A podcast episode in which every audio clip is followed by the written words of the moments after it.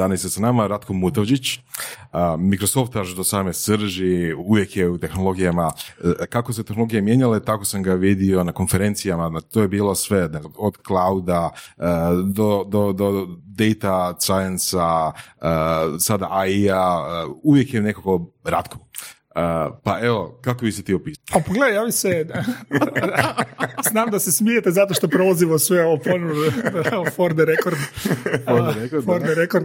Ali ja bih se naj, najjednostavnije opisao kao vječni učenik. Meni je to a, sjecanje znanja i povezivanje s nečim drugim je uvijek bilo strašno zanimljivo još u klincu. A onda, ovaj, ako se išta brzo mijenja, kod nas mijenjaju se te tehnologije i primjene i onda se i primoranci na neki način vječno novo. Dobro je što je to na neki način ujedno i spojeno. Mhm. Evo sad rekao se sam danas puno pričamo o inteligenciji i primjeni, a možeš sad vrtiti umjetno unazad pa reći aha, ona ovisi o podacima, podaci i umjetna rade negdje na nekakvom platformi, cloudu koji se vrti na kompjuterima, pa odeš sve do algoritma a, kojeg smo učili na faksu ili koga je već to zanimalo. I ovoga, onda ti se to lijepo slaže. Jel? Onda, valjda se, kad učiš ove srednje godine, ove krizno zlatne godine, onda ti jedan postane malo više jasno. A, znaš, ono, a, a to sad služi, a Furijeva transformacija, a, sad sam shvatio, napokon, znaš, i tak. Ovaj, na neki način onda ti to postane strašno povezano i onda ti se nije teško toliko ni shiftati u neke nove teme. Mm-hmm. Ratko, reći ti nama što tebe kod ljudi ljuti ješće?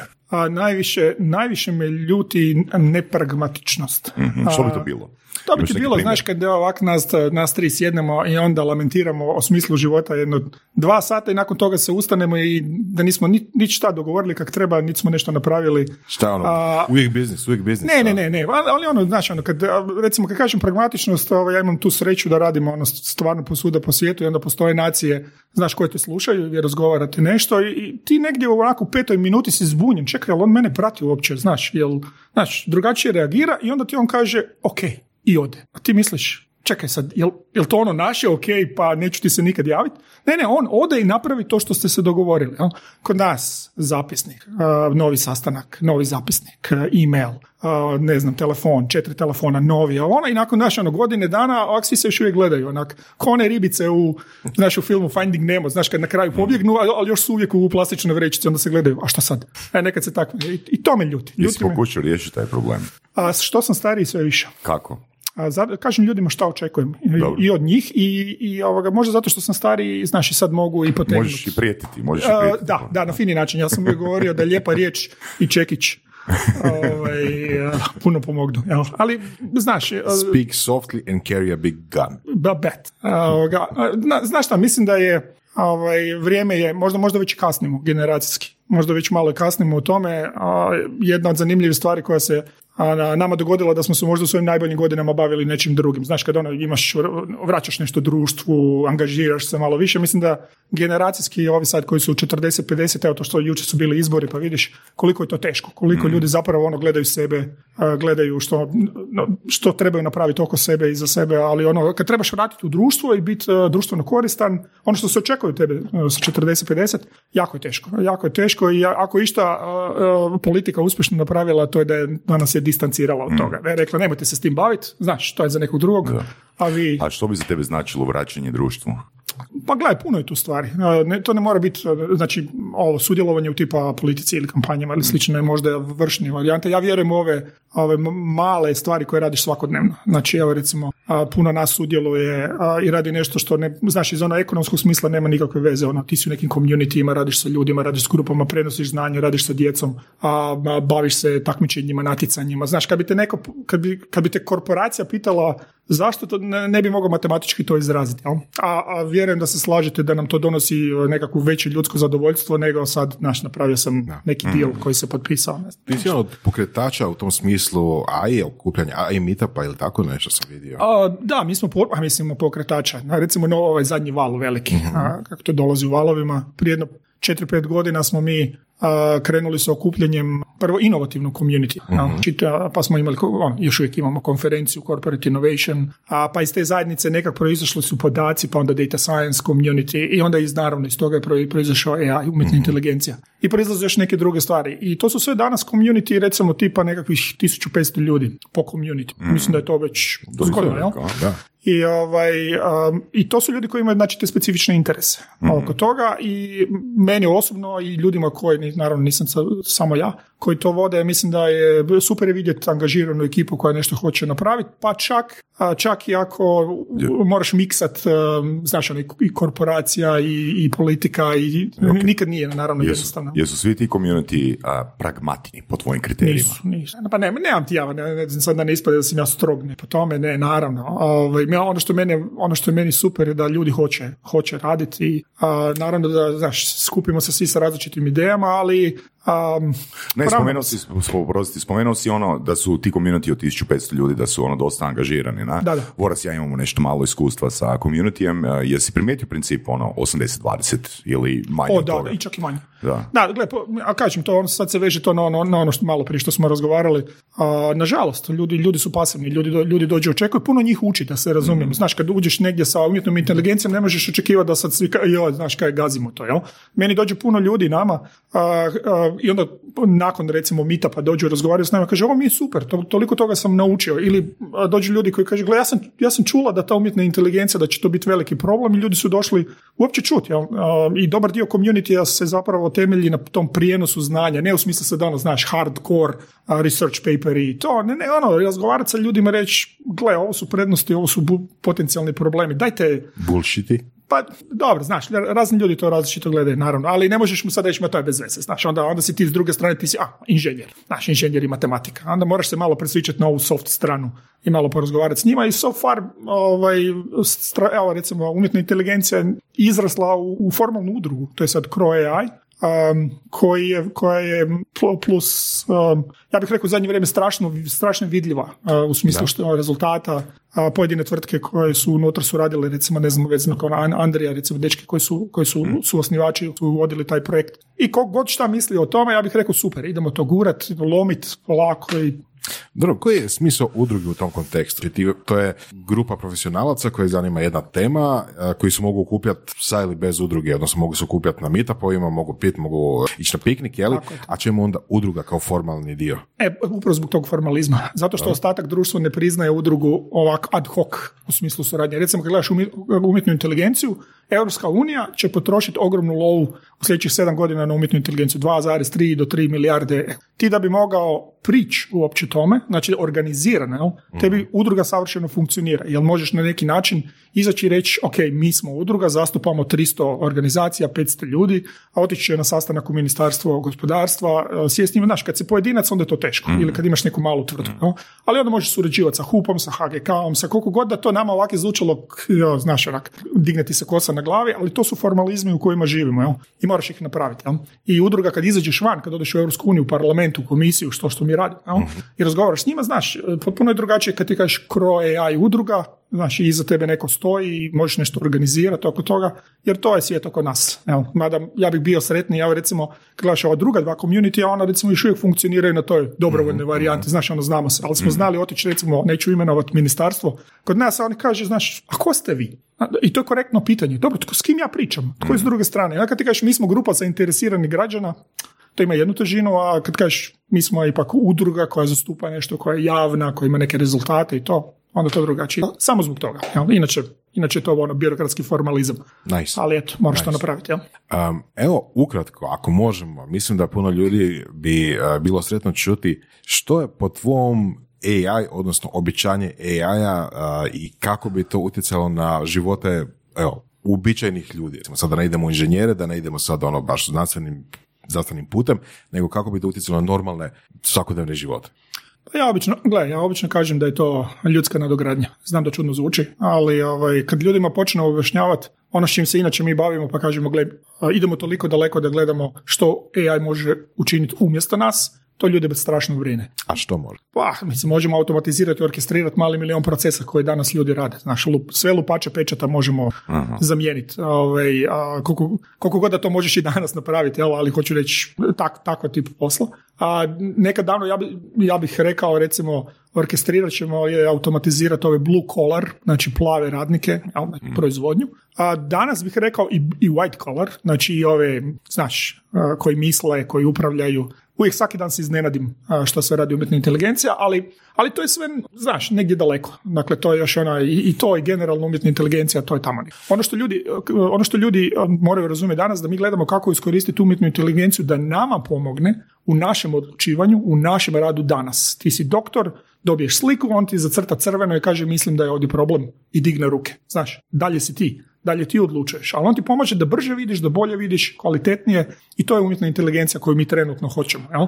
U, u automobilima, u, u zdravstvu, u pravosuđu, u bilo kojoj industriji, faktu ili vertikali. Um, već dugo vremena se spominje umjetna inteligencija, isto tako koji se spominju neke druge futurističke tehnologije i to je uvijek nekako ono 10 godina u budućnosti, 20 godina u budućnosti, ali nikad nije to danas. Jel bi mogu izdvojiti par primjera, jedno, dva, tri, nečega što je danas moguće, odnosno ne samo da moguće, nego i u praksi primijenjeno. Od umjetne inteligencije? Da, da. O, kako ne. Um, recimo, ne znam, imaš, um, um, evo, mogu čak i u Hrvatskoj ljudima će možda Najbolje, da. Sa, tako je, da. Recimo, um, sa partnerima um, uh, smo radili recimo na sustavu prepoznavanja glasa i transkripata. Um, dakle, danas uh, pravosuđe, odnosno zdravstveni djelatnici uredno diktiraju u, u, mikrofon. To se danas čini onako kao, ha, dobro, who cares, ali kad su oni u svom specifičnom jeziku, pravosudnom, znači legal jezik ili zdravstvenom, onda sustav mora biti jako pažljiv, pogledaju zdravstvo, jel?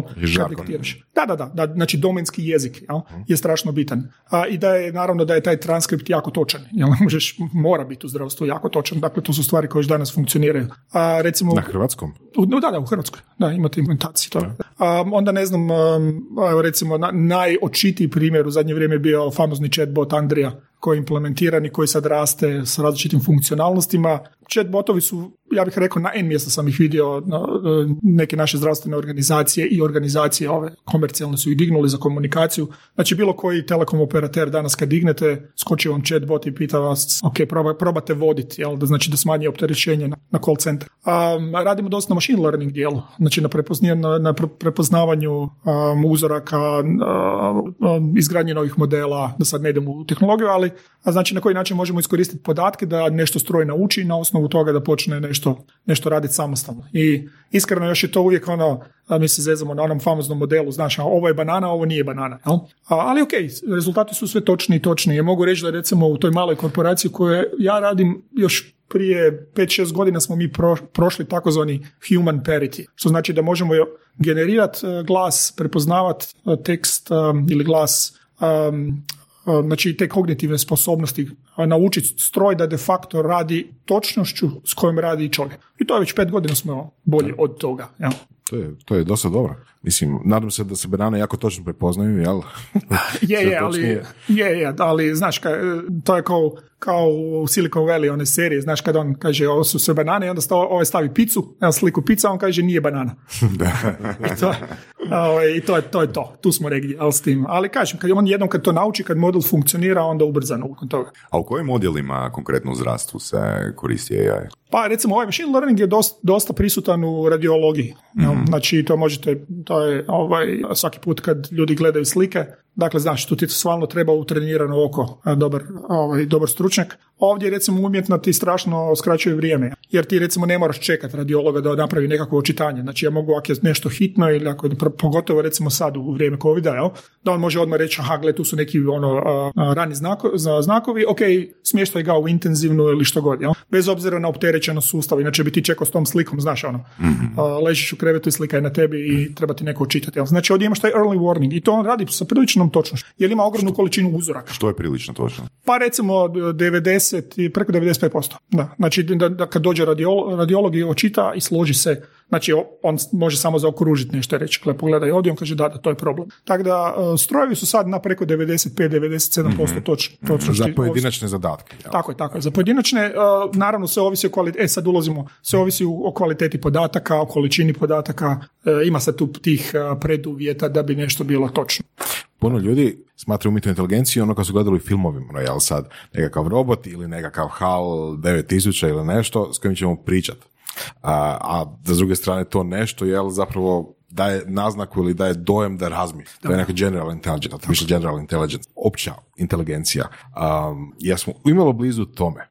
Ne još, ne. Dakle, ona, ona percepcija opće koju imamo, to je tipa Siri ili znači bilo koji voice assistant. Alexa. Da, Alexa. Slično, dakle, koliko god to nama čini, čini nam se kao opća, kao lajcima, to je vrlo specijaliziran, specijalizirana varijanta kognitivnih sposobnosti umjetne inteligencije. A ova opća, znači ono, Đuro šta ima, varijanta, to, je, to smo daleko od toga i um, ono što pomaže, pomaže da mi, zašto se razvila umjetna inteligencija zadnjih par godina, smo dobili tri stvari koje odjedanput funkcioniraju. Znači dobili smo compute platformu, znači sad napokon imamo ogromne strojeve koji to mogu sažvakati u cloudu, lokalno, nije bitno HPC, jednostavno imamo dovoljno kapacitet, kapaciteta za to. A dobili smo nešto što nikad nismo imali, a to je ogromna količina podataka koji ulazi u sustav. Znači danas sa senzorima, sa, sa, sa procesorima, sa deviceima, dakle mi prikupljamo, to ide u sustav, ide kontinuirano i mašina uči. I toga nije bilo. Nisi imao ni taj cloud gdje spremiti tu gomilu podataka. I treće, postali smo bolji algoritmi, znači sve smo točni, točni i mijenjamo i onda te tri stvari zajedno te guraju naprijed. To fakat vidiš. Ljudi se iznenade, ali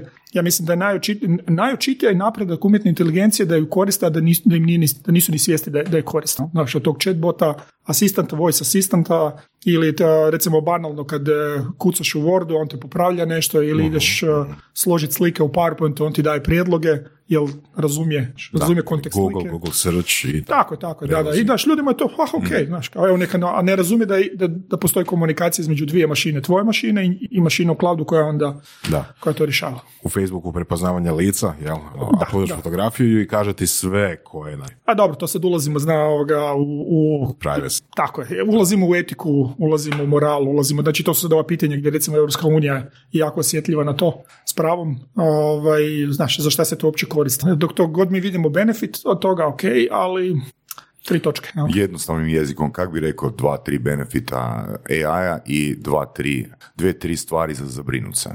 Pa gledaj, ovaj, ovo, mislim da sam puno toga sad već rekao u smislu benefita. Jel? Znači bilo koja varijanta brže, bolje, više, jače. Mm. I tu ću stati. Dakle, pa, stvarno možemo uzeti bilo koju industriju i možemo, možemo primijeniti nešto to od, evo, recimo zdravstva, što sam mm. objašnjavao, pravo, čak i pravo su. Daj zamisli koliko stvari možemo automatizirati u, u državi. Znači, to su benefite. Ono, problemi, problemi su varijanti, ni, ni, kao i uvijek, nisu problemi u tehnologiji, nego u ljudima koji, koji koriste tu tehnologiju. Recimo Microsoft, čisto kao primjer, mi smo napravili chatbota prije jedno dvije godine, taj je zvao, pustili smo ga javno na internet i rekli smo, ok, ti ćeš ti, chatbot ćeš sad učiti i razvijati se temeljem komunikacije sa ljudima. Otvoreno, tko god na internetu. Za 23 sata smo ugasili cijeli projekt zato što je chatbot postao rasist a, koji želi, da, ono, potvrđivao je da, da, treba otići potamanit pola nečega tamo zato što je to ispravno, jer je to naučio od nas ljudi. Ja? Jer smo mu mi davali, dakle, znaš, kad kažeš šta su univerzalne ljudske vrijednosti koje bi mi trebali translatirati u umjetnu mm. inteligenciju, niko pojma nema. Ja? Pokušavamo se dogovoriti oko toga. Ali gle, demokracija u zapadnoj hemisferi je potpuno drugačija od poimanja, poimanja demokracije u istru. I to su sad, to su sad sva ta silna pitanja oko toga šta je ispravno, znaš, šta je ispravni podatak. Kad, kad kompjuter nešto nauči na, na datasetu, na podacima koji proizlaze iz zapadne Europe i onda uzmeš taj algoritam i otfuraš ga u Aziju i on mm. tamo ne može napraviti nijednu normalnu stvar jer su ljudi potpuno drugačiji fizički na kraju kraja, ne govorimo o drugim podacima. Tako da, um, znaš, mogli bi sad ovo do, naručiti večeru i onda do večere, jer to toliko ima tih temeljnih pitanja koje nikad do sad nismo imali. Fakat nismo ih imali jer sad imaš umjetnu koju, znaš, pustiš ju blizu sebe, znaš, mhm. i to je. Što ti misliš, koje su granice toga? Recimo, jedna stvar koja je bila jedno vrijeme popularna po internetu je Tesla, Tesla samovozeći auti, odnosno auti koji će uskoro postati samovodeći i onda etičke dileme tipa ako na cesti naiđe, ne znam, ono, malo dijete i bakicu, e, kog će zgaziti? E, koji je tvoj osobni stav o takvim dilemama? Da li to uopće ima smisla da li to uopće ima smisla proučavati kao zasebnu neku disciplinu, jel sad ne znam ono, a i etika ili tako nešto, ili je to opet pa kako ja ću, se dogodi? Ja ću ti reći što ti ne, ne, želiš u toj dilemi. Ti ne želiš mogućnost, kao čovjek, ne želiš mogućnost da većom doplatom u auto definiraš kako će izgledati algoritam. Aha. Jel ima smisla, da, jel ima smisla da, ti, da ti proizvođač auta kaže ako platiš 10.000 dolara, ja svaki put štitim tebe u autu i gazim kog god treba, samo da ti ostaneš živ. Ja? Ogromna etička dilema. Ja? Znači ja bih trebao se složiti s tim da netko u moje ime, taj algoritam, odluči što će napraviti bez utjecaja, što bih rekao tog tipa. E sad, koji je odgovor na to? Od, nemam pojma, to je ono što se danas raspravlja. Što bi bio taj, taj algoritam?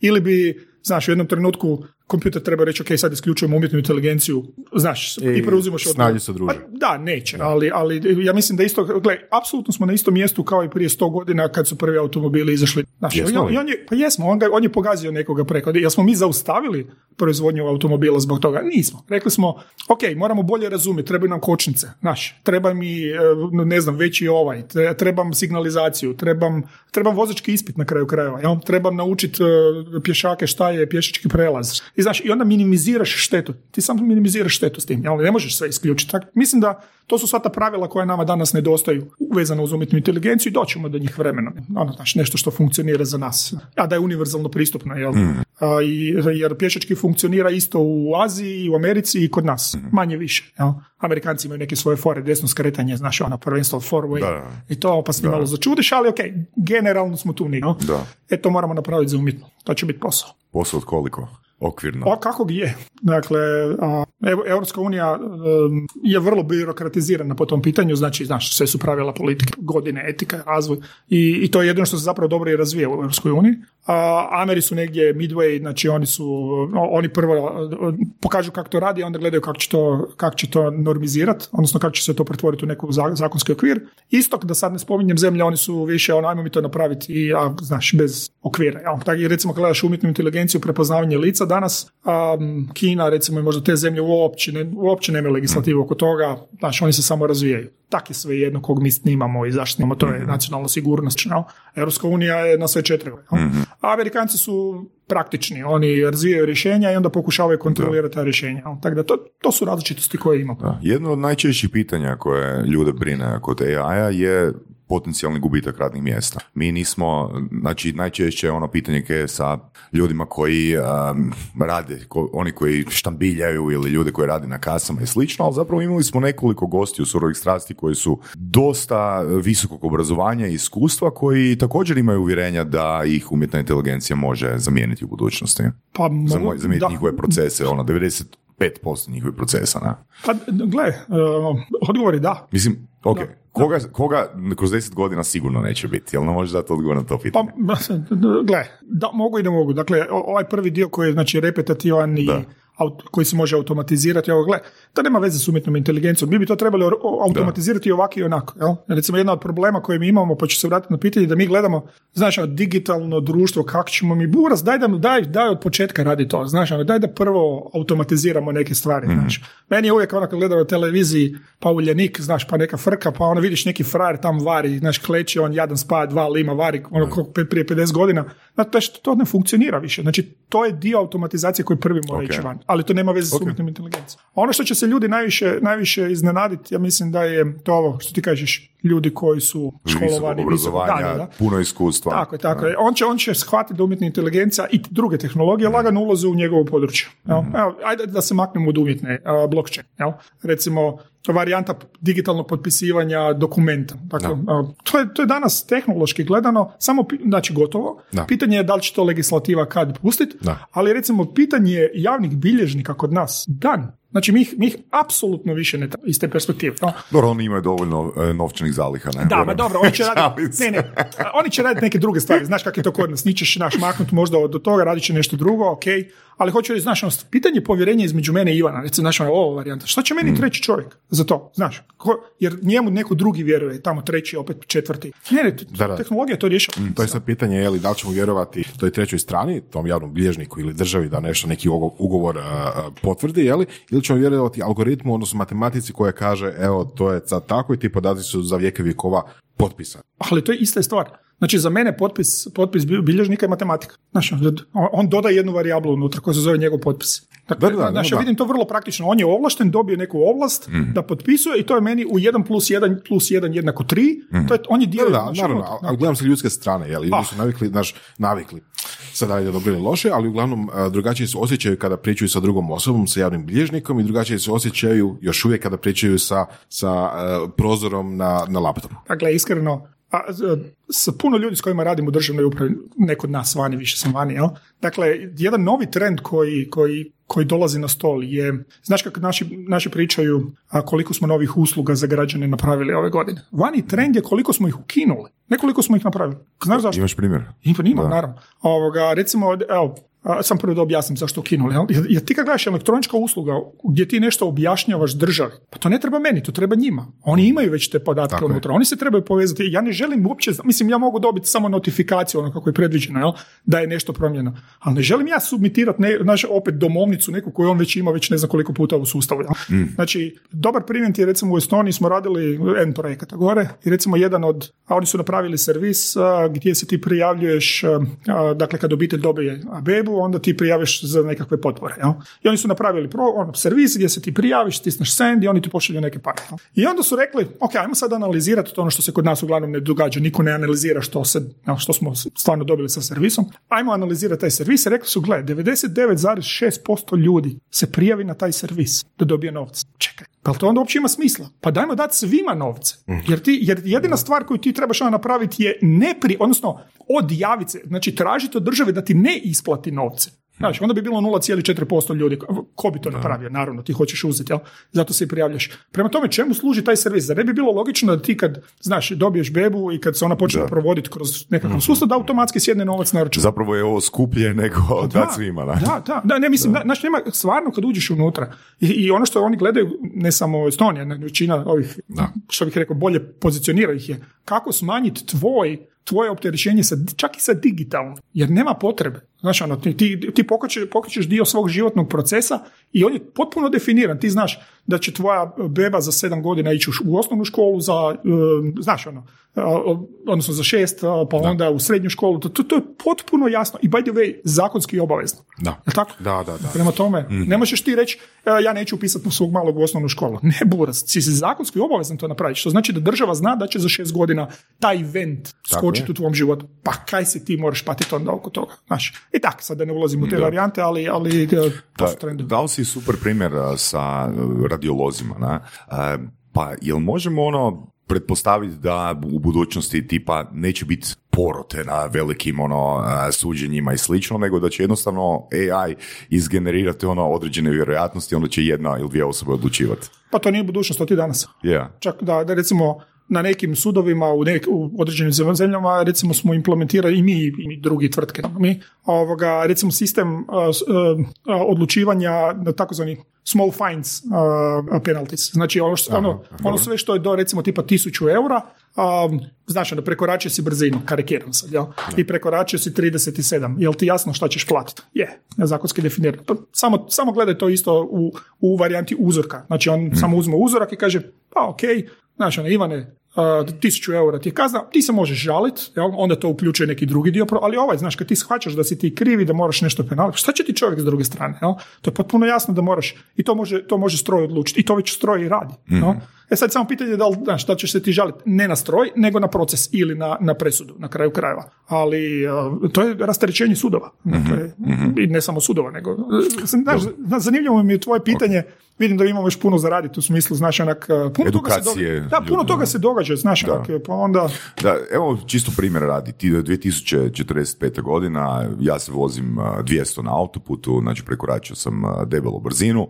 Um, kaj se događa? Točno, nema presretača, da, prvo i osnovno ne bi mogao voziti znači to voziš, zato što bi te auto ne, ne bi ti to dozvolio i to je već uredba Europske unije. mm Ako se sjećate ovoga koja će naložiti proizvođačima da stavi limitatore i ti limitatori će biti povezani sa, sa, sa sustavom, jel? Mm. pa osim što će znati da si ti htio voziti brže, znači naravno da, si, da, da su te i spriječili u tome. Znači da sam htio voziti brže. Pa da, čim se stisne, znači on te pusti, mislim karikiram, ne znam, znaš, pustite do 150 pa te vrati na 130 i odmah ti naplati kaznu. Šalim se, šalim se. Ne, ne, da, ali, ali evo recimo mi smo, kad radimo u Microsoftu, mi smo pre, prije par dana smo objavili recimo suradnju sa Bridgestoneom, sa gumama, jel? gdje guma ima svoj, gumu, guma je IoT device. Recimo sam da vam to... Znači, Što je IoT? Uh, IoT je um, Internet of Things. A, dobro, e, okay. znači nekakav uređaj koji je spojen na nešto. I guma priča sa sustavom. Guma kaže, ne samo ono tipa izgubio sam tlak, jel?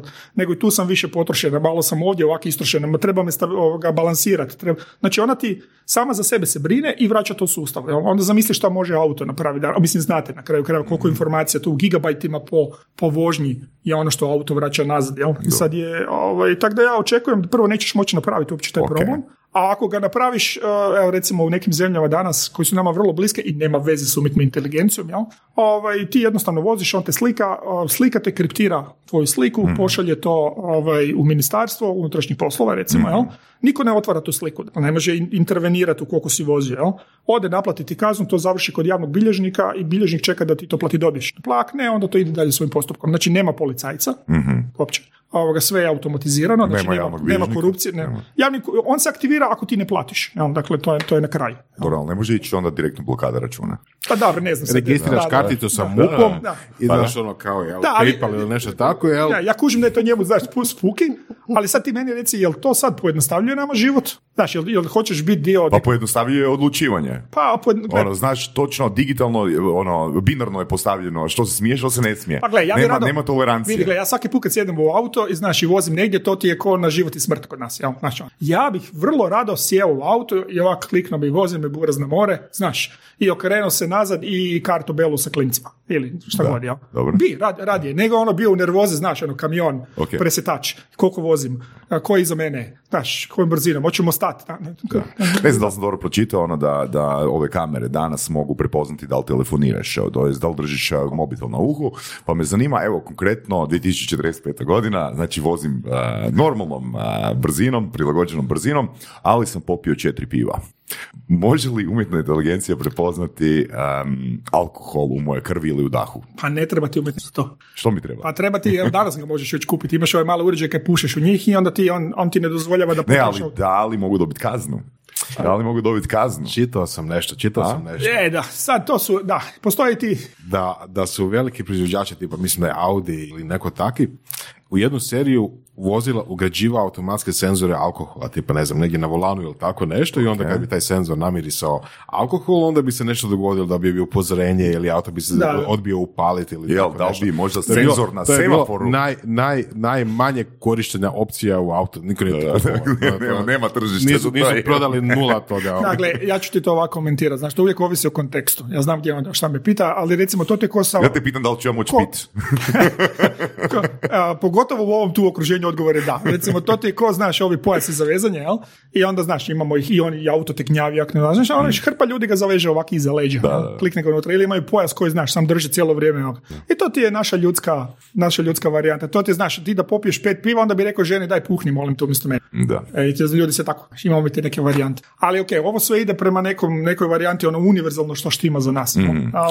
Znaš, ono, mislim, umjesto da budemo zabrinuti uh, za određena radna mjesta, uh, možda bi bilo najbolje uh, pitanje kako aplicirati uh, AI u kurikulum ili čak i u vrtiće. Ono. Znači, kakav tip, evo, znači mi moramo razvijati svoju kreativnost kao klinci, na, neko nas mora ono stimulirati, što ćemo crtati, kako ćemo crtati, koji su dobri oblici. Može li AI doprinijeti u definiranju ili programiranju kurikuluma koji će vjerojatnije osposobiti kvalitetnu radnu snagu za 30 godina? Pa iskreno mislim da ne treba. Ovo, ja mislim da ono fa, fakat u čemu smo mi kao ljudi smo ono posebna vrsta, je li baš to kreativnost, inovativnost, imaginacija. Što god mislim da smo dobri u to. Ovaj, I mislim da to treba i ostati, na tom nivou. I ono što će te umjetna inteligencija tjerati, a to je ovo kako smo krenuli ovaj razgovor, je na konstantno mijenjanje. Znači, a za to ti treba ta kreativnost i općenito taj inovativni pristup u nešto. Znači, meni je sasvim ok da ono što je repetitivno, da mi to uzima nekakav stroj, ali da mi da više vremena za, znaš, šta god,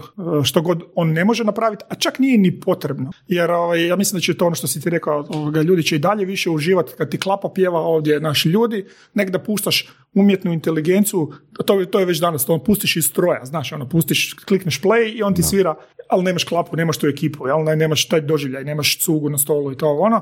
I to ne, tu nemamo šta raditi s tim. I to, jer to je emotivni doživljaj kojeg umjetna inteligencija neće tako. Ne Ili je to tvoj stav jer jednostavno tvoje generacije to vrijednost. Pa da, da, ali, to je isto slažem se, slažem. Ali recimo čak i, evo ovo sad pitanje klubova. Znaš, ono, pa sad, zakaj ljudi idu u klubove? Mislim, možeš ti doma slušati muziku. Pa ideš, ne, pa muzika je tu, ona te posredno digne u toj emociji, ali su ti ljudi su ti bitni. Jel ti ideš tamo sa ljudima, sa, fre, sa frendovima zbog tog nekog do, općeg doživljaja.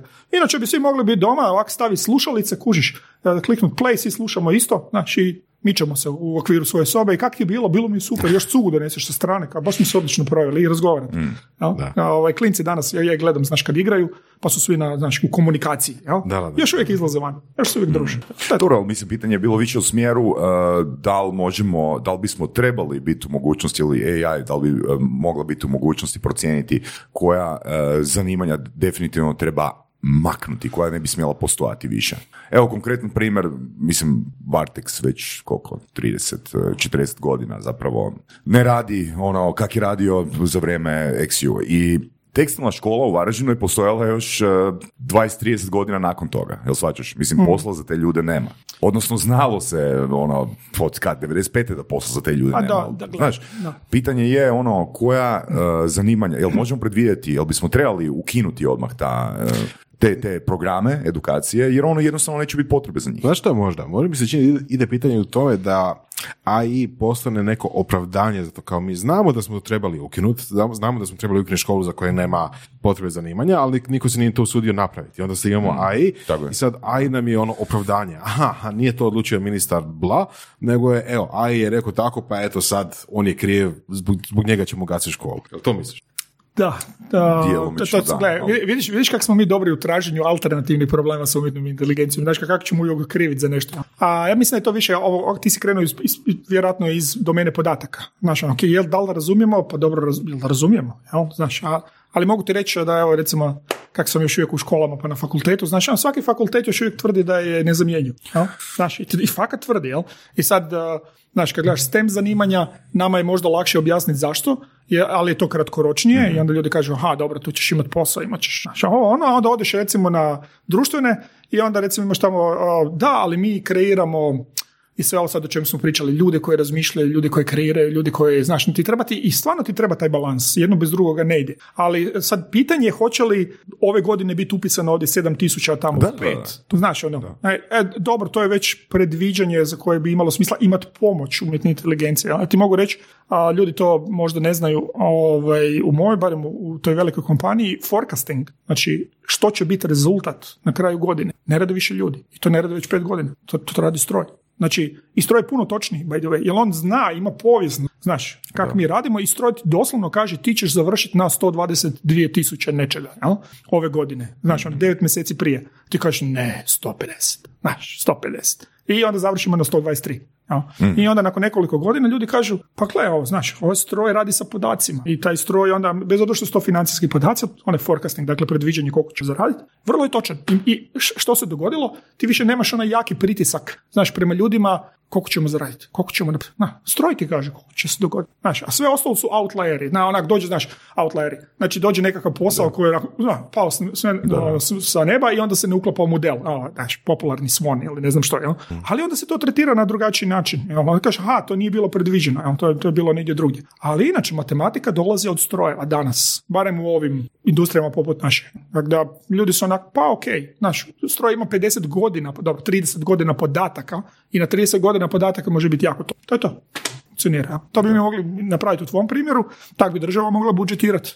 Tak bi svašta bi toga. Da. A koji su koliko misliš da su opasni to rizici od overtraininga u smislu da jednostavno taj machine learning algoritam, taj stroj, taj AI je ono na temelju prethodnih podataka nije dovoljno kreativan da predvidi nešto što bi čovjek mogao predvidjeti, nešto što čovjeku očito, ali jednostavno uh, algoritam jednostavno pod pritiskom povijesnih podataka to neće napraviti. Pa, potpuno si pravo. Sad ja ne isključujem čovjeka. No? uh Znači to je gdje bi čovjek trebao reći, ok, bez obzira što mi stroj kaže x, ja ću napraviti Y. On preuzima odgovornost u tom trenutku. Ta odgovornost je, mora biti utemeljena u nečemu, pa čak i ako je vrlo intuitivna. mm Gdje bi ti rekao, gle, meni se čini da on krivo. Pa znaš, pa onda odeš pa provjeriš njegov algoritam, pa sustav odlučivanja, pa zašto je došao do toga, možda je problem u podacima. Jel? Na kraju, I danas ga imamo. To ono što kažem, data bias. Jel? Podaci dolaze iz vrlo ograničenog seta.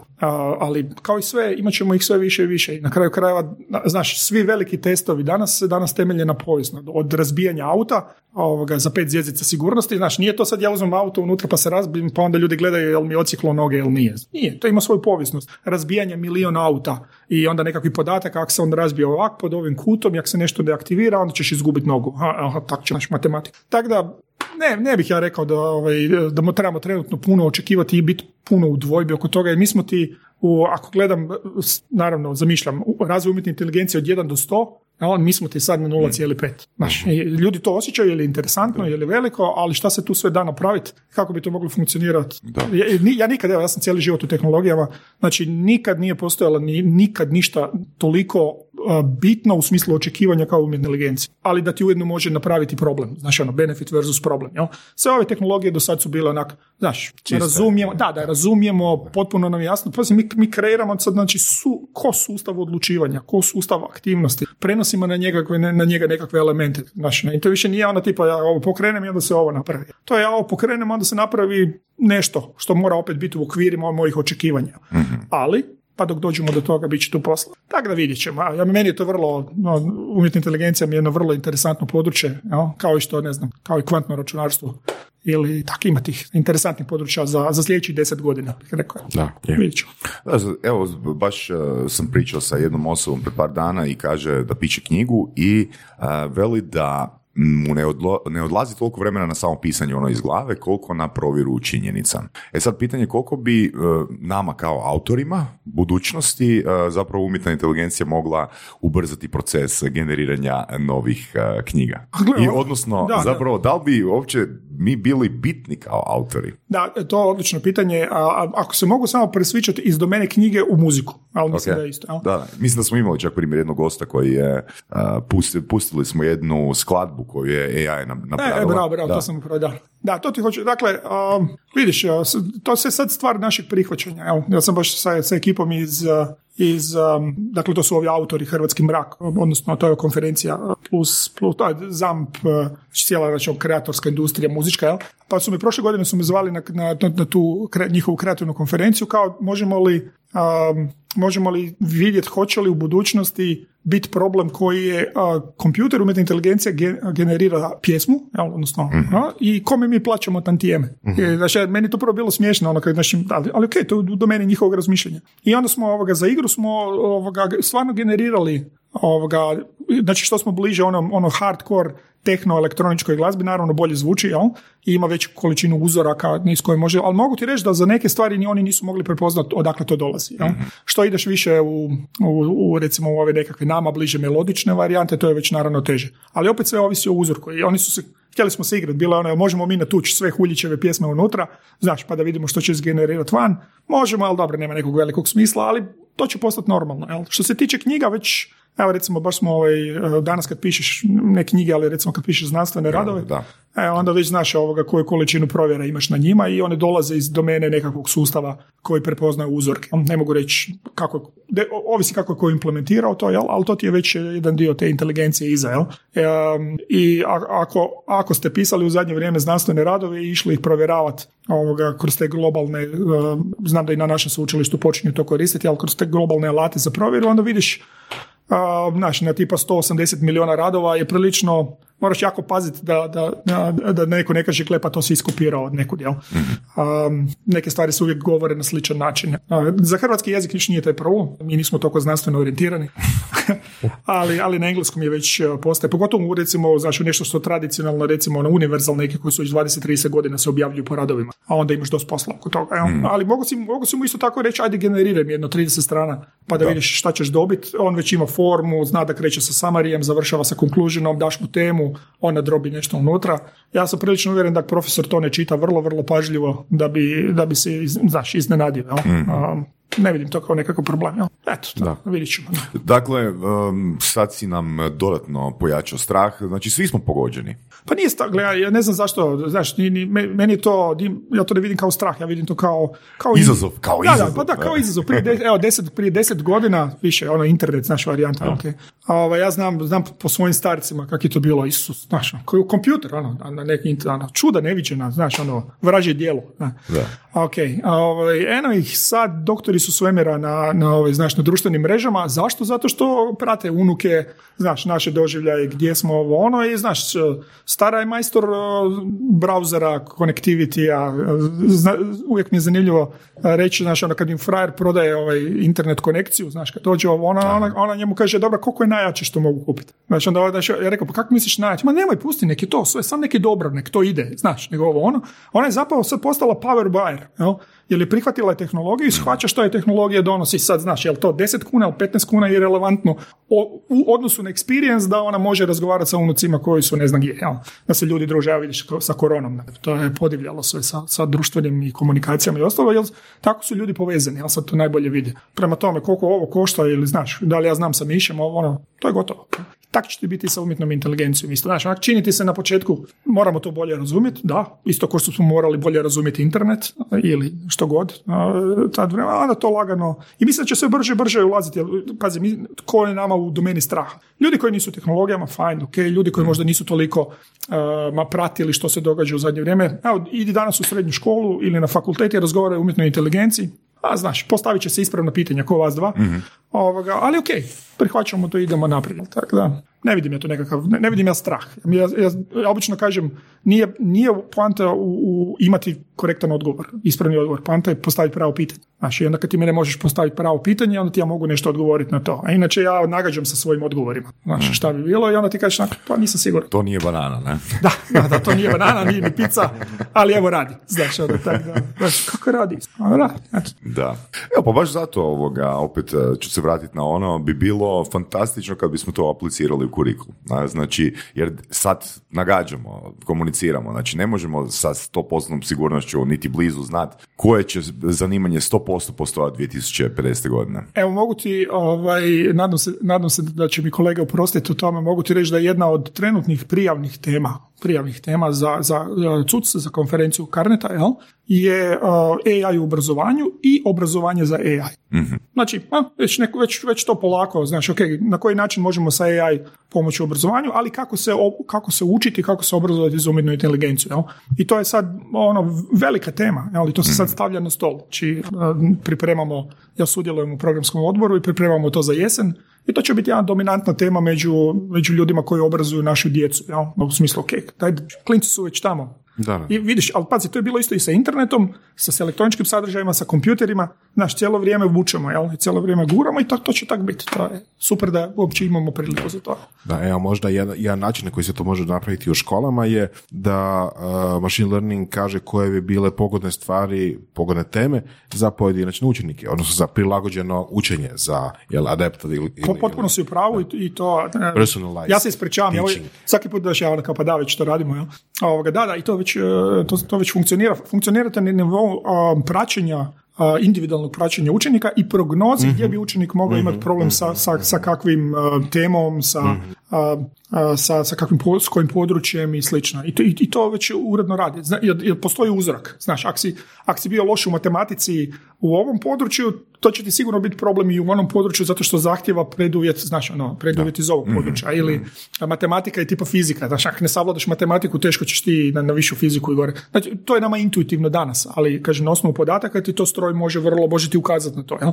Prije nego što se ga pojavi problem. I ako ti vidiš da, da klinac kontinuirano ima to nasljeđe nerazumijevanja zbog nečega što je fundamentalno, ok, naš stroj bi ti treba reći, gle, ja mislim da trebamo stati, trebamo se vratiti nazad, moraš individualno raditi s njim, jer on neće završiti srednju školu, jer neće se to dogoditi, jer još kad uđe u ove teme, mm kažem, danas mi to razumijemo, znaš, ali jedno kad ti to dobiš na task listi i kad kažeš, gospođo Mihaljević, trebalo bi s njim odraditi, znači, jer se brinemo da, da svi idu. Tako da nije to, ovaj, e, kažem, to je, uvođenje tih sustava ti je zapravo više danas volja i razumijevanje mm. nego što potreba da li to sustav uopće radi ili ne radi. Znači, kažem, pitaj me pravi, pravo pitanje, ja ću ti reći odgovor. Znači, idemo kroz to. Jel? Tako da... Spomenuo si da više radiš sa inozemstvom nego sa domaćim institucijama. A, kako to, odakle to? da.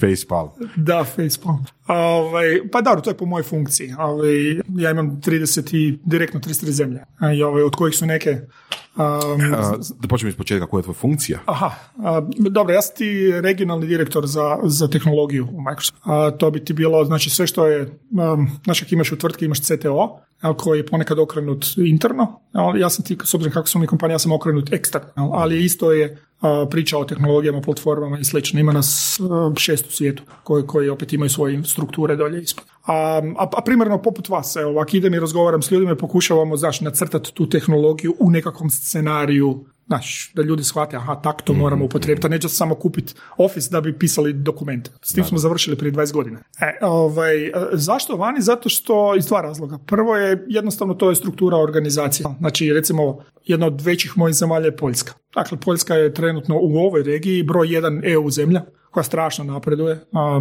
po različitim faktorima i oni su sad growth zemlja. Znači, ja mogu se preseliti u Poljsku i raditi samo s njima i opet nam fali, fali kapacitet za to. Pa onda ne znam, tipa Češka, da ga govorimo, surađujemo isto dakle sa zapadnom Evropom, ali dobro, oni imaju tamo i svoje. A, Hrvatska je mala zemlja. Znači prvo, znaš, kad gledaš taj volumen stvari koji se događaju, događa je relativno mali. Znači ja kad sam, kad sam doma, znači kad radim nešto doma, onda me nazove moj šef i kaže gdje si? Ja kažem u Zagrebu. On kaže šta radiš tamo?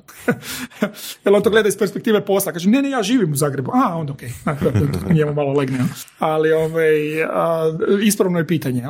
Mi, mi smo 0,04% nečega. A, i, I čak i da hoćemo, ne možemo biti puno veći, to je jednostavno veličina tržišta. A ono što mene, ono što, na stranu, to ono što mene na neki način ne veseli je da te druge zemlje imaju daleko veću zainteresiranost za primjenu te tehnologije nego što ih, nego što imamo mi, nažalost. Jel? I to je od one varijante ne možeš biti prorok u svom selu, nažalost i to, do jednostavno mi smo zalokirani u te neke procese u kojima jesmo. Znaš, ne možemo zato što 87% budžeta ide na mirovine i onda ne možemo ovo, ne možemo, znaš, milion izgovora. U isto vrijeme ti uzmeš indekse, evo, to je bilo sad vrlo popularno u kampanji, i onda kažeš, gle, Hrvatska je među zadnjima u, na DESI indeksu Digital Economy and Society Index Evropske unije.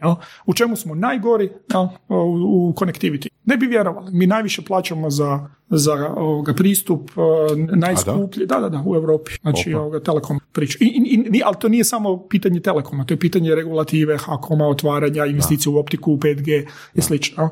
Znači, to je ono gdje je regulatorna uloga države i mora funkcionirati. Jel? Ovaj, do, loši smo u primjeni digitalnih servisa u javnoj upravi. Da, loši smo. Jel? Super smo u uporabi interneta. Znači, ljudi su ok s internetom, znaš. Samo nemaju protutežu u servisima i connectivity. Jel? I onda smo naravno 28 da, kažeš connectivity, onda na što točno misliš ako kažeš da, da smo super u internetu? Da, e, u, u pristupu broadbandu, znači u, u, u kvaliteti mreže, u kvaliteti mreže u, ali i cijeni po nečemu i slično. Znači ljudi, šta kod nas ljudi radi? Ljudi su danas sretni ovoga, sa pristupom internetu, koriste puno usluga, ali puno plaćaju za, za taj pristup i pristup je loš. Što kad odete na more, znaš, pa sad se ti pokušaš nešto spojiti, onda dođe nešto malo gostiju i onda sve umre. Ove godine neće iz opće poznatog razloga. Ali inače, znaš, svi se onda čude, pa čekaj, kako ja ne mogu zgurat, znaš, jedan megabit, kaj ovo, znaš, kako to radi? To je to ulaganje u infrastrukturu, jel, koje možda, ali govorim, strateški kao država nismo napravili. Recimo, ta je famozna Estonija je imala Tiger program 1993. godine. To je bio buraz broadband gdje god se može zgurati. Pa to je bilo 30 godina prije sad kad mi razmišljamo o tome. Efekt toga, ja, efekt toga je da su oni prvi na, na ljestvici PISA testova, da su oni prepoznati kao digital society, da su im sve usluge da glasaju elektronički na izborima. Znači, to se sve počelo prije 30 godina. Znači, a sad se svi oni kao, jo pa kak, tak, brate, u jednom trenutku počneš i onda to odradiš kak treba. I jel traje 30 godina? I da li se moraju mijenjati zakoni? Da, trebaju. Da li treba investirati? Da, treba. Znaš, jel treba tri godine za promjenu? Da, treba, idemo. Znaš, moramo to napraviti. Tako da, ovaj, nažalost, kažem, zbog tih nekakvih okvira teže znate i obojca to. Nekad je teže raditi kod nas, je lakše dovući Georgia ili iz Austrije, Žorža koji će nešto objašnjavati našima, nego uzeti ove naše ljude koji inače rade za, za, za van, za druge države ili kompanije, koji su vrhunski stručnjaci i prepoznati vani, ali ih mi ne koristimo kod nas, jer Njemac zna bolje, ili Austrijanac. Mhm. Nažalost, ispričavam se svima koji ovaj, će slušati to, a dolazi iz tebe, ali to je jednostavno i tako, znaš. Ja mislim da mi imamo, imamo mi znanje i ljude i sve, samo oni su, znaš, rade tamo gdje gdje su plaćeni, odnosno gdje ih neko hoće koristiti. Ja. A malo duži odgovor na pitanje zašto sam više vani, ali, ali to je jednostavno naš dio tržišta, to tako funkcionira. Ja, ja bih rado radio ovdje što više ja, oko toga, ali znaš, ponuda i potražnja mora funkcionirati. Ponude ima, potražnje, to je, to je sad drugo. Ti si više, više manje oduvijek u korporaciji, jel tako? Pa nisam od uvijek, bio sam četiri godine privatni svoj. To je bila projektura, jel? Tako je, da. da. Znači, iz privatnika u korporaciju, što je onako, češće ljudi idu obrnuto. Pa dobro, znači ja sam izašao iz korporacije, otišao u prije, dakle, ima se svoje zašto i ja svima, svima koji će slušati ili slušaju, ovaj, preporučam da naprave to. Dakle, ja mislim da svi koji su dugo godina u, u ono, znaš, ili u korporaciji ili u, u, u državnoj, u jednom trenutku da bi stvarno shvatio kako stvari funkcionira, moraš otići u privatni sektor. I to je recimo meni bio challenge nakon godina korporacije. Znaš ono, jel ja znam ili zna korporacija? Jel, jer ja mogu to napraviti ili znaš kad ja nazovem i kažem ime korporacije onda se svi, znaš, aha, dobro, ok, oni će to, ne, ne, ne. Mene zanima koliko si ti jak kao pojedinac. Jel? Ja sam ja otišao odradio četiri godine na tome i onda je... Što, što, što si radio? Radio sam dakle na sličnim poslovima, znači mm. konzultinga vezano za, za IT, za infrastrukturu, cloud, slično. I onda mi se dogodila jedna, u četvrtoj godini zanimljiva, zanimljiva um, događaj da sam zapravo na jednom eventu bio ponovno pozvan od strane Microsofta da radim nešto za njih. I onda su me, znaš, počeli uzimati i jest sve više i sve ok. I na kraju je tadašnja moja šefica rekla, gle, ovo je prekomplicirano, mi tebe trebamo ovo što ti znaš i sve to ono, trošimo ti jako puno tvog vremena, ali to je ono stvar privatnika pojedinca, jel, mm konsultanta. Ok, daj da se mi dogovorimo pa da to. I sad je meni to bilo onak, išlo je super, što naravno svaka knjiga ovaj, financijska može danas potvrditi, išlo mi je super. Jedino što je problem kad ste, kad ste solo, onda je vaš doseg relativno mali. Onda je to Hrvatska plus još koja zemlja, teško je otići van, a dobio sam priliku onda raditi tih 30 i nešto zemalja i to je onda za mene bio ono profesionalni challenge. Znači, da, znaš, da kažeš, ok, ok, i sad vidjeti šta znači otvoriti tržište u Azerbejdžanu mm ili u Rusiji ili Turkmenistanu ili u Poljskoj ili su radi zajedno s ljudima u Polju, mhm. u ne znam, u bilo kojoj zemlji na svijetu. Jel? I onda u jednom trenutku kaže, oho, to je potpuno drugačiji experience jel? i za to ti treba ovoga, drugačiji pristup. I, I ja, to se dogodilo. Eto, možda zanimljivo pitanje, kako se otvara tržište u Turkmenistanu? Kako, koje su tvoje aktivnosti kojima se trudiš uh, koga, otvoriti da, da, kao, koga treba podmiti? Kao, dajte, kao, daj, daj mi sad ono brzinu da ljudi krenu. Jel? Tamo.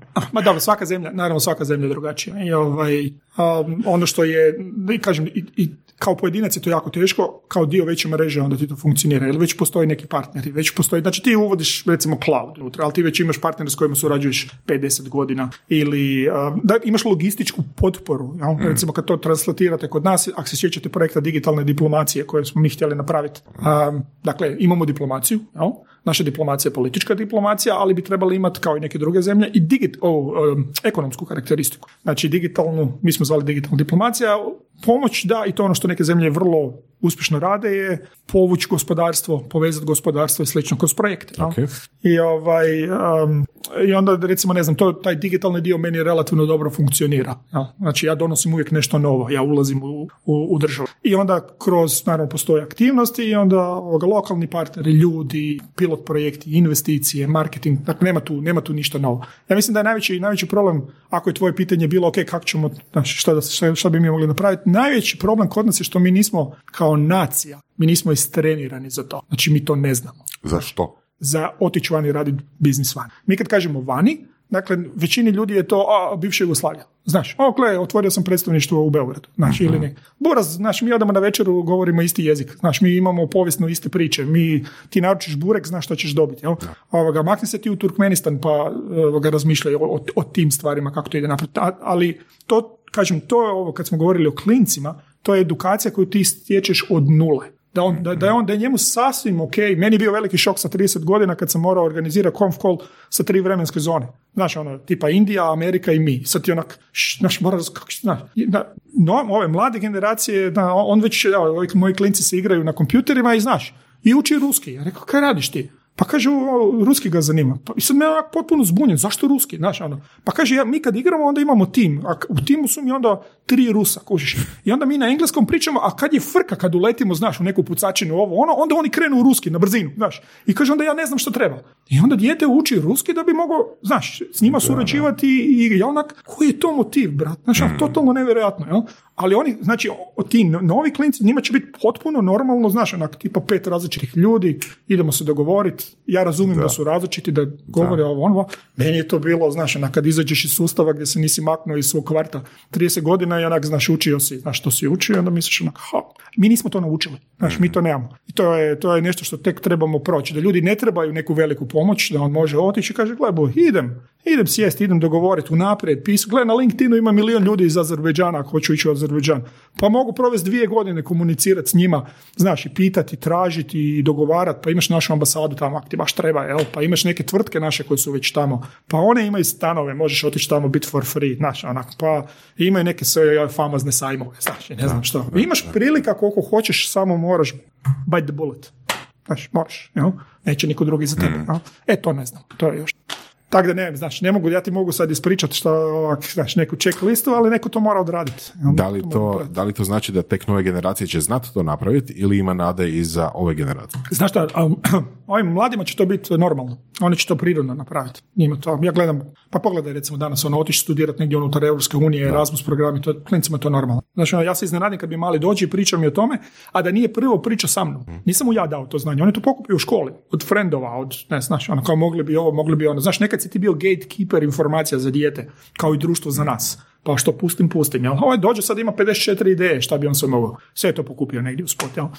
ovo, ovo drugo pitanje za naše, ne brinem se za vas dvojcu, ne brinem se za sebe, jel, jel imaš taj model kontinuiranog učenja i, i sasvim je ok sa 50 godina otići opet na fakultet. Mm-hmm. Znaš, ja sam najstariji, nema veze, mm super se provodim tamo, a stari sam i od profesora, na većini. Ali, ovoga, ali imaš nekakvu onu komunikaciju, na, i, vidiš da, su, da je to ekipa koja hoće nešto. Ali kad ti, brate, sa 40 godina zaključaš, znaš, i kad kreneš dim je za pojesti popit, i znaš, najveće je utakmica i nakon toga ću zarondat sa ekipom i, i super mi, ja super funkcioniram u svojim mhm. okvirima, nemoj, nemoj krivo shvatiti, znaš, a, nema problema, ali se onda, onda znaš, u prosjeku se ne mičemo. Ne mičemo, znaš, da. znaš sjeti se uh, nogometnog prvenstva u Rusiji. Pa, brate, ovdje je bila euforija da si ju mogao usmjeriti negdje ako me razumiješ, znaš, iskoristiti nacionalni naboj i napraviti još nešto dodatno na to, to bi meni bilo genijalno. Ovako smo umrli u euforiji na prvoj u sljedećoj utakmici kad smo izgubili 5-0. Da. Tako, da, zapravo si um, dao odgovor na pitanje koje smo ti Boras i ja uh, htjeli postaviti, a to je da učiš da je najbolje učiti kroz community. Jer si već par puta spomenuo, znači ne nužno čitanje knjiga, nego ono baš biti ono u žiži informacija, izmijivati iskustva, ono biti u nekoliko communitya ili faks, faks je isto ono više zbog vrijednosti i zbog izmjena informacija nego zbog sadržaja koji se obrađuje na... Pa znaš šta, ovo, ovo naše profesionalno i to ti je, um, znači ti ideš u stručnost. Znači jako je teško napravi taj T model edukacije gdje ti imaš svoju stručnost i širinu. Jel? Znači, i ovo kad sam učiš mm unutar korporacije, oni te tjeraju u tvoju stručnost. I, i, I tebi je to strašno interesantno. Relativno malo ljudi se može izvući iz toga i reći, wow, sad idem čitati to, znaš, poeziju, nešto, znači, nešto karikiram, jel? Ali, ali, nešto što se širi ovak, ali to dobiješ od drugih ljudi. mm I to je, ti kažeš community, znaš, mi sjednemo možda oko umjetne inteligencije, ali evo, znamo se, pa onda ima tu još milion tema za razgovor. mm Znaš, i u, u, nekom trenutku to će isplivati vani i mi ćemo razgovarati evo, fokusirali smo se na umjetno, ali možda ćemo za pet minuta ćemo biti u sasvim nekoj petoj temi, jel? I onda, kak učiš cijeli život, znaš, onda mene to isto, znaš, kako si rekao, kako ona knjiga kad si pročitao, znaš, daj da se zapišem. I onda me to, i onda odem, i onda ti to otvori nešto potpuno drugo, jel? A, tako da, ako, ako, išta, ako išta ostaje kao plan, znaš, ono, šta, nakon, jel? Ovaj, I to je vezano za ono kad nam je, kad nam je pukla onaj, onaj famozni, famozni doktor u Japanu sa 105 godina. On je rekao, znaš, pitali su ga ono kao tipa, ok, dajte nam kako doživjeti 105 godina. I sad on ima pet stvari, ali broj jedan stvari je imajte smisao. Znaš, dok tebi mozak ima smisao i šta radi i što hoće i to se mijenja i aktivno je, buraz ti ideš na stotku. Jel?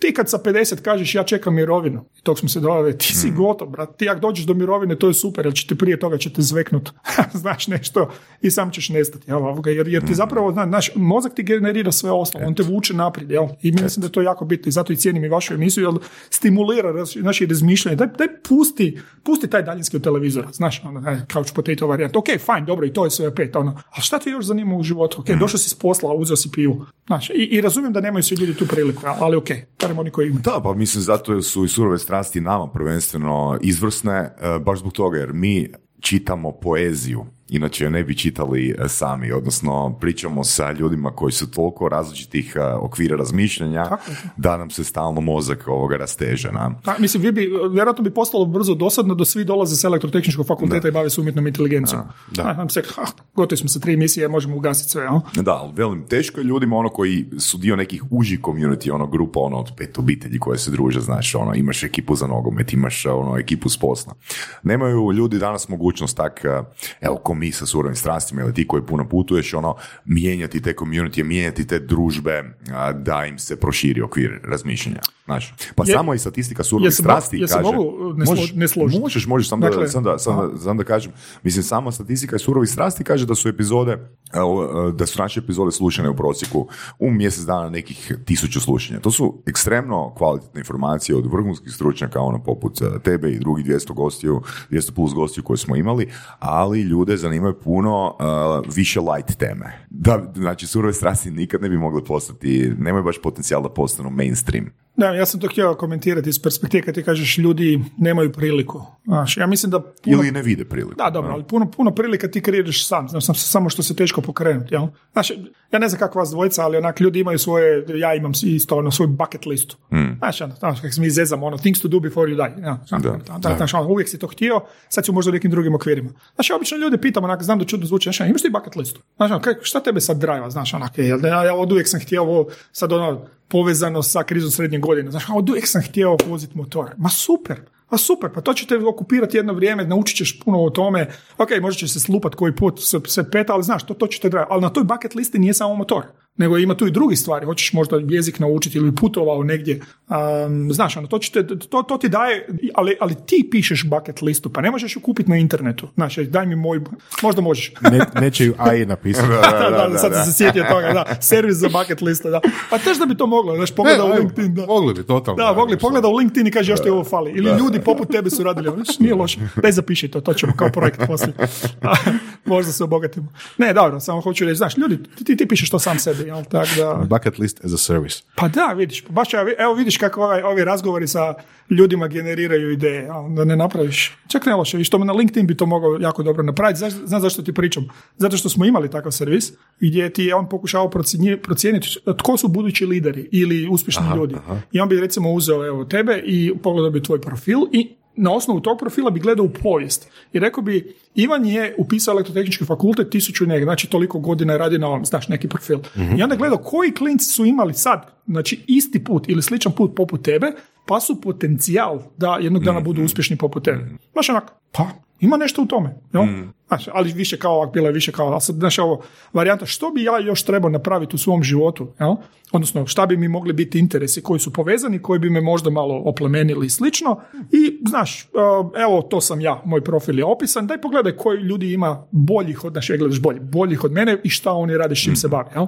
pa mi daj neku bucket listu, šta bi mogao napraviti, pa na to vežeš servise, pa onda dobiješ bucket listu i odmah ponudu da putuješ u, ne znam, u Acapulco zato što, ne, znaš, nešto, evo, odmah servis, drugi, vezani. Statistički, e, 80% ljudi je bilo u Acapulco. Da, da, da, da, da, tako je, od ovih koji su slični, da, da, da. Znaš šta, moram, moram češće doći tu kod vas, vidiš ove ideje, ove, vraćam se nazad u poduzetništvo u ti znaš, da ti znaš da do sad su sva pitanja koje smo ti postavili generirana od strane ubite inteligencije. da, sad, sad ono hardcore, ono spuštanje na zemlju.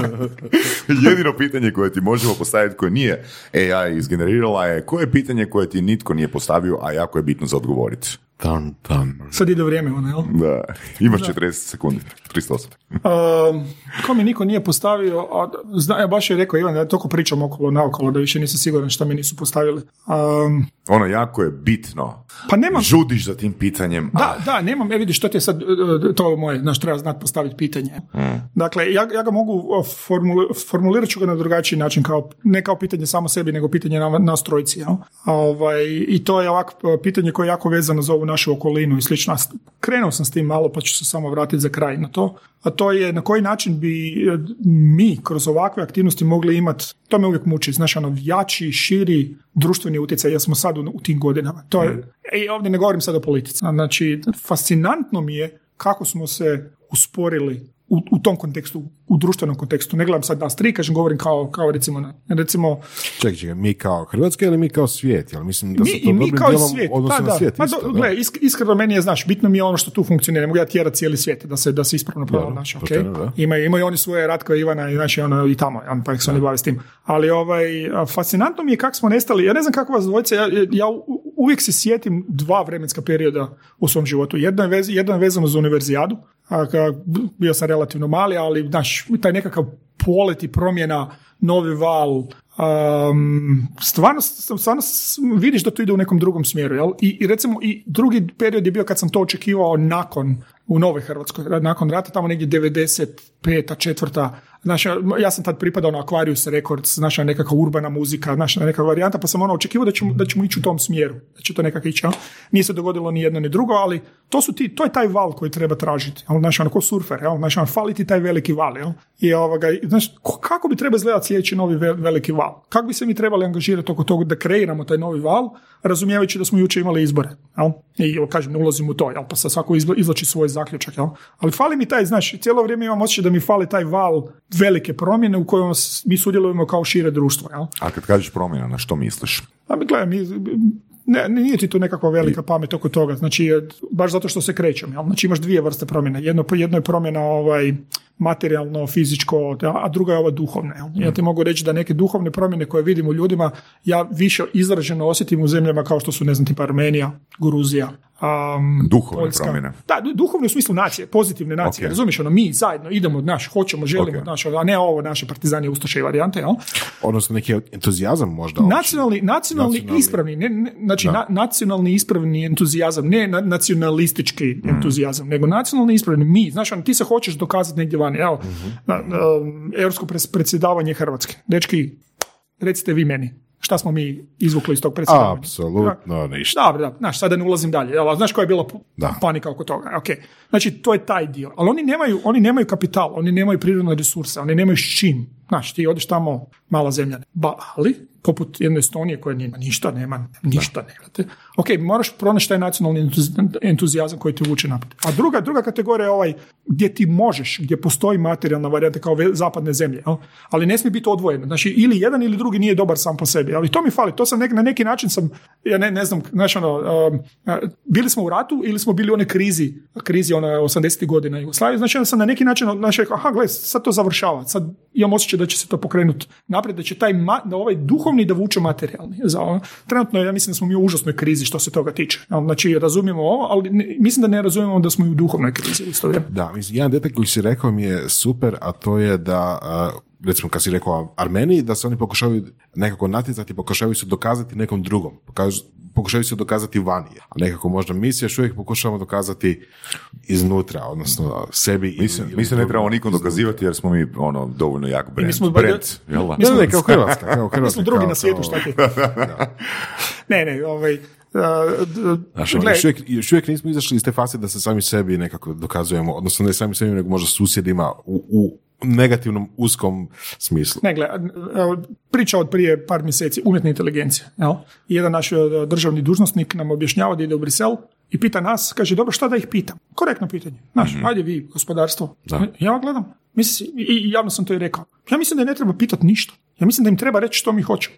Zašto uvijek ja imam potrebu od stoljeća sedmog pitati, znaš, ono, tipa, bilo koju stranu silu oko sebe, šta bih ja, znaš, čemu ja tu sad služim. Znaš, ono, mi štitimo zapad od, turskih osvajača, znaš, uvijek smo mi negdje in the middle, jel? Mm. daj da mi napišemo što mi hoćemo i da onda to zastupamo i da odemo s tim naprijed. Mi imamo... A šta mi hoćemo? Moramo to napisati, razumiješ? Znači, šta je specijalizacija Republike Hrvatske u Europskoj uniji? Ajde, jel imamo... More, imamo... sunce i more, naravno. A dobro, ima da, ona S3 strategija koja se ne provodi o tom. Znači, ho, hoćete reći, moramo pronaći sebe i shvatiti da mi cijeli život ovisimo o nekome izvan. Znaš, mi smo uvijek imali tuđe vladare, uvijek je bio neki kralj, znaš, ovi su Hungaro varijanta, austrijska varijanta, Talijani, znaš, ono, čak i kad smo bili kao svoji, nismo bili, znači, mi sad moramo naučiti biti svoj. Znaš, mi moramo sad naučiti da ne, ne, bez obzira što smo dio Europske unije, da mi kad imamo jednu temu koju odeberemo, onda je to naša tema. Naša tema i mi se guramo kroz tu temu. A ne da odemo tamo i kažemo, dobro, šta vi mislite koja bi trebala biti uloga Republike Hrvatske u ovome? Znaš koja bi trebala biti? Tržište. Znaš, mi smo vas primili da bi bili tržište da možemo plasirati svoj proizvod. Malo to sad pojednostavljam, naravno, i malo karikiram oko toga, ali ti moraš imati to, ne, ne, ovo je naše, ovo mi guramo, ovo mi želimo prodati unazad. Stara dubrovačka varijanta, znaš, ono, u zlatu, znaš, ono, zla, više zlata mora ući unutra nego što zlata izlazi van, jer to znači da više prodajemo nego što kupujemo. Jel? I sad ima tu, mogli bi puno naučiti od Dubrovačke republike u smislu razmišljanja. Ali to moramo vratiti nazad na stol i vjerovati u, znaš, u nas trojcu, u, ljude ove okolo. I mi to možemo napraviti, ali moramo biti, moramo shvatiti da smo mi sad vlasnici još dovoljno svoga prije nego što to postane vlasništvo drugih. Jel? kad spominješ, okay, malo sam kad, kad spominješ ovoga, kad spominješ te primjere, kad spominješ ono riječ duhovnost ili kad spominješ riječ svrha onog japanskog doktora, možda je tu u tome problem što ljudi nemaju niti kolektivnu svrhu, nemaju niti osobnu, individualnu svrhu, znaš. Pa da, zašto meni je, gledaj, nemojte me krivo shvatiti, znači ja kad govorim duh, duhovnosti, te varijante, ja sam inače, nisam vjernik, vrlo otvoreno, dakle, znaš, ja imam svoje varijante oko, mm. oko toga, atistička, kako to funkcionira, ali shvaćam ulogu toga, razumijem, razumijem te razlike i, znaš, ono, Mislim da ova tvoja varijanta svrsishodnosti je jako, jako bitna, jako točna. Znači mi kolektivno, kad mi kažemo mi želimo nešto, mi zajedno. Znači, to, ti si, postoje ljudi koji se naš nerviraju pored, zbog svakog papira koji je bačen ovoga sa strane, jel nekom se ne da, ne znam, to odložiti negdje drugdje i onda, znaš, imaš tu nekakvu unutarnju borbu, jel svačaš da mi svi zajedno ne funkcioniramo isto, jel? A, i, I ovo je super dug odgovor na ono pitanje, znaš, ono, ok, šta bi, šta ti misliš ono u smislu um, koje pitanje nikad nisi dobio, a treba si ga dobiti. Mm. Nije, nije, nije, to je pitanje koje, koje ne, ne dobijamo drugog, to je pitanje koje ja sam sebi postavljam, znaš. Mm. A to je, ok, kako bi mi kolektivno trebali funkcionirati, koja je moja osobna uloga u tome i znaš, kako mi od community od kojeg smo krenuli nas pet, raste u tisuću, onda tih tisuću, ne nužno na istom području, raste u 50, a onda shvatiš da ti nisi jedini, da postoje vas dvojica koji gradite community oko strasti, znaš, sam se moramo početi razumjeti i imati nekakve univerzalne vrijednosti koje nas vežu. Tako. E sad mislim da, s obzirom da si rekao da si ateist, ja ću isto otvoreno reći da ja jesam voras, ti možeš zadržati za sebe a, ovoga svoj, svoj identitet.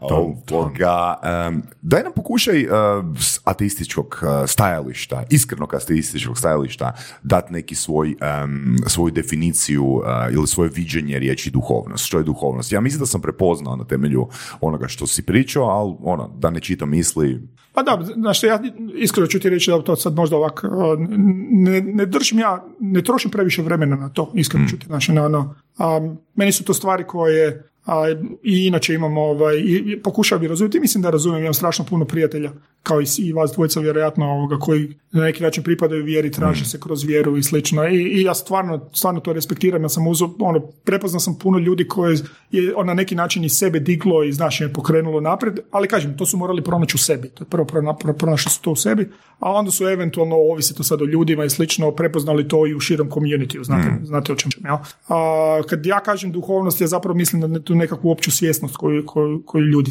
bi, bi trebali imati. Znači, svjesnost prema čemu? Svjesnost prema životu. Znači, gledajte, to je, daću ti primjer. Um, i, možda će vama zvučati čudno, ali, ali istini. Dogodio se, idemo na more, vozimo se, jel? I, ovoga, i prekrasno vrijeme. Kaže, moja gospođa, kao, wow, ovo ljeto će biti fantastično, gledala sam vremensku prognozu, znaš, bit će super, ovo ono, kao. I ja, ja dodam, je stvarno bi ono, im trebali bi ga fakat iskoristiti. Šta, imamo još 10-15. I ona me ovako pogleda i kaže, pa ti nisi normalan. Znači, ja sam samo, ja sam samo stavio golu istinu koja je točna da mi, znaš, život je konačan. Znaš, život ima svoju točku negdje. I znam da brutalno zvuči, ali tako je. I mm. stvarno mi još imamo, kad zamislite se malo, u mojim godinama imamo ograničenu količinu ljeta. Imamo ograničenu količinu dana, razgovora sa vama dvojicom. Znaš, uh, nažalost, vrijeme nam je ograničeno i to je jedini resurs kojeg ne mogu ni kupiti, ni izmisliti, ni ništa ne mogu s njim. Jel? E sad, ovo pitanje duhovnosti je, znaš, kad, na, kad navečer završiš sa danom, jel? Znaš, i sad, sad da ne budem ja stereotip svih ostalih filmova i ostalo, znaš kad se ti zamisliš ono, pa jesam li navečer bolji nego što sam bio ujutro? Odnosno, da li sam danas bolji nego što sam bio jučer? I, i baš smo nedavno pisali uh, ono taglines, znaš, mm-hmm. koji ti je tagline da. i sad znaš, svi onako, koji je moj tagline, sad kreće, znaš, brate. Direktor svemira. Ma, ne, ono, pri, ove varijante tipa šta je rekao Um, znaš, ovaj veliki mislilac, šta je rekao Tesla, šta je, onda je ti pol ljudi nije niko ništa rekao tog tipa, ali se atribuira, jel, da? Ja onak rekao, kaj da ja napišem, znaš, onak, i onda onak, rekao, znaš, jedna stvar koja fakat me onak fascinira je onaj, onaj um, Ed, odnosno oglas Nike-a. Ne znam jeste ga vidjeli, piše Yesterday you said tomorrow. Ja onak, znaš, gledam to i misli si fakat. Znaš koliko puta si rekao ono, znaš, sutra ću. Ili imam vremena. Ili ne mogu zbog nešto. Ili, znaš, ono, pazi, marketinški oglas. Ne Einstein mislio, marketinški. Znaš, ono, yesterday you said tomorrow. I to mi je baš onak bilo rekao, evo, to je ono što, što ja barem naš pokušavam napraviti. Ok, koji, šta smo napravili? Znaš, ono, šta je, ovaj, šta je smisao ovog dana ili godine koju smo mm. napravili slično. I imaš puno pogrešaka, nemojte me shvatiti. Znači, čudo, ono kažeš, fakat sam uprsko danas, jel? Ali, Ali si nešto i napravio, da. Pa da, ono, znaš, ono, smisao za danas. Znaš, ono, jel ti nešto, znaš, jel ti ispunjava nešto? Ono, imamo još, gle, buras, sad otkucava svoje, znaš, i da. mijenjamo se u neku drugu, neko drugo duhovno stanje, koje još ne znam. Eto. Da. Nadam se da će slušatelji uh, biti bar, bliže malo odgovoru na to pitanje šta trebaju napraviti ili kako trebaju doživjeti današnji dan da budu sutra bolji ili barem naveće bolji. Uh, evo, za kraj. Za kraj samo jedna rečenica. A, kak smo, potrošili smo strašno puno vremena na umjetnu inteligenciju. Jel?